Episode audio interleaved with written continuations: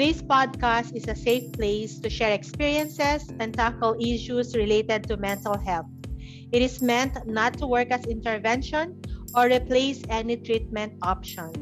Should you feel that you are suffering from any mental discomfort, it is necessary to seek professional help from mental health professionals. Hi, listeners. Welcome back for our part two of types of anxiety.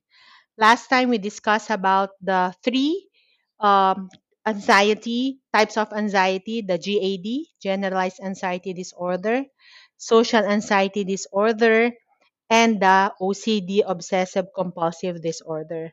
Another type of anxiety is panic disorder. Okay, panic disorder is a mental health condition that causes panic attacks that happen over and over again. There are many physical sensations that can happen during a panic attack. And some people say they feel like they're having heart attack. Okay? So what are the symptoms of panic attack? Sweating, chills, trembling, shortness of breath, heart palpitation and rapid heart rate, feeling smothered or choke yung feeling nila may sumasakal sa kanila, feelings of impending doom or death or chest pain.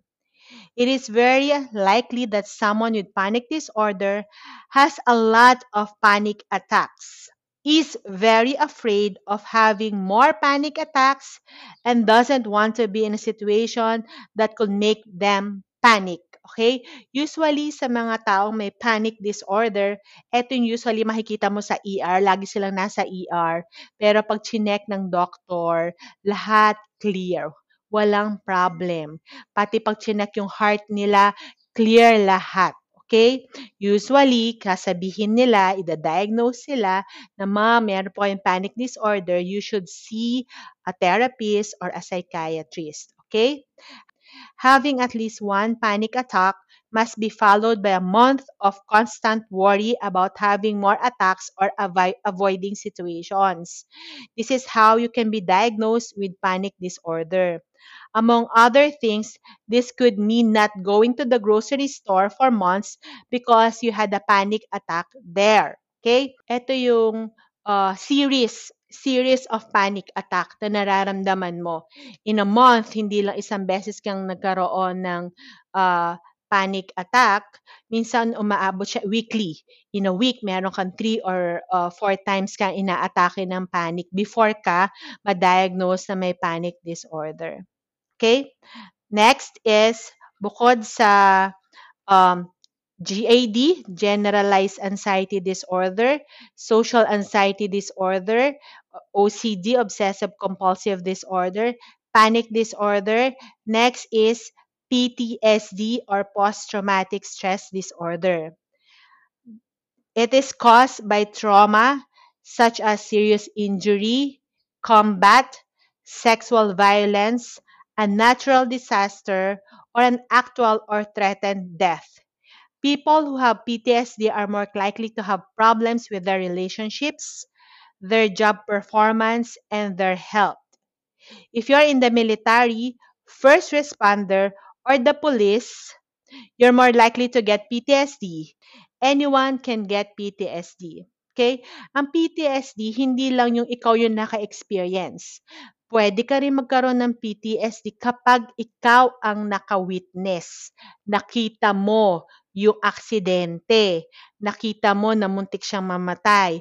Nakita mo na, na muntik siyang ma-rape or na-rape siya. Anything na na-witness mo, pwede rin siya mag-cause ng PTSD. So, symptoms of PTSD, detachment from others, irritability, hypervigilance, difficulty concentrating, difficulty sleeping, exaggerated startle response, sobrang magugulatin talaga, difficulty remembering the traumatic events. Pag pinarecall mo sa kanya kung ano nangyari, nahihirapan siyang i-describe. Negative belief about oneself or the world, persistent negative emotions such as fear, horror, and guilt. Persistent inability to feel positive emotions such as happiness and satisfaction. Self destructive behaviors, nagiging fearless, parang okay lang sa kanila na nasasaktan sila. Avoidance of triggers associated with a traumatic event, umiiwas sila dun sa nakakapagpa-trigger sa kanila, nagpapaalala ng trauma. Intrusive symptoms such as recurring and involuntary memories, distressing dreams, dissociative reactions or flashbacks, psychological distress when exposed to triggers. Children can have PTSD in different ways from adults because of their development. The DSM 5 says that children who are 6 and younger have PTSD, but they have some symptoms that are unique to how children show signs of the disorder. A few studies have shown that some children may not be very bothered by the traumatic event or the intrusive symptoms that come after it. Instead, they they appear to be excited or too bright. So yun ang mapapansin. Hindi sila parang hindi nila nare-recall yung trauma, pero mapapansin mo nagma-manifest daw according sa DSM-5 na they are too excited, hyper, or too bright. Sobrang talino. So yun ang description according sa DSM-5, you may PTSD. Okay? Next is other anxiety disorder. There are more anxiety disorder than the ones above, the one that I've mentioned. There is a lot of information about each of these anxiety in the DSM-5 which you can find in the internet. Okay? Number one is separation anxiety disorder from the word itself, separation. So, nakakaramdam nito is bata. Nagkakaroon siya ng uh, anxiety every time na humihiwalay siya sa care, primary caregiver niya. Okay? Next is specific phobia. Ito yung phobia na meron uh, takot ka sa spider, sa blood, sa snakes, um, sa lizard, Next is selective mutism in children.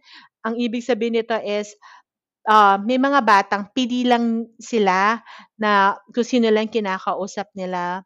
I have uh, a student or a client na kapag uh, ako or yung mom niya lang ang kausap niya, doon siya nagsasalita.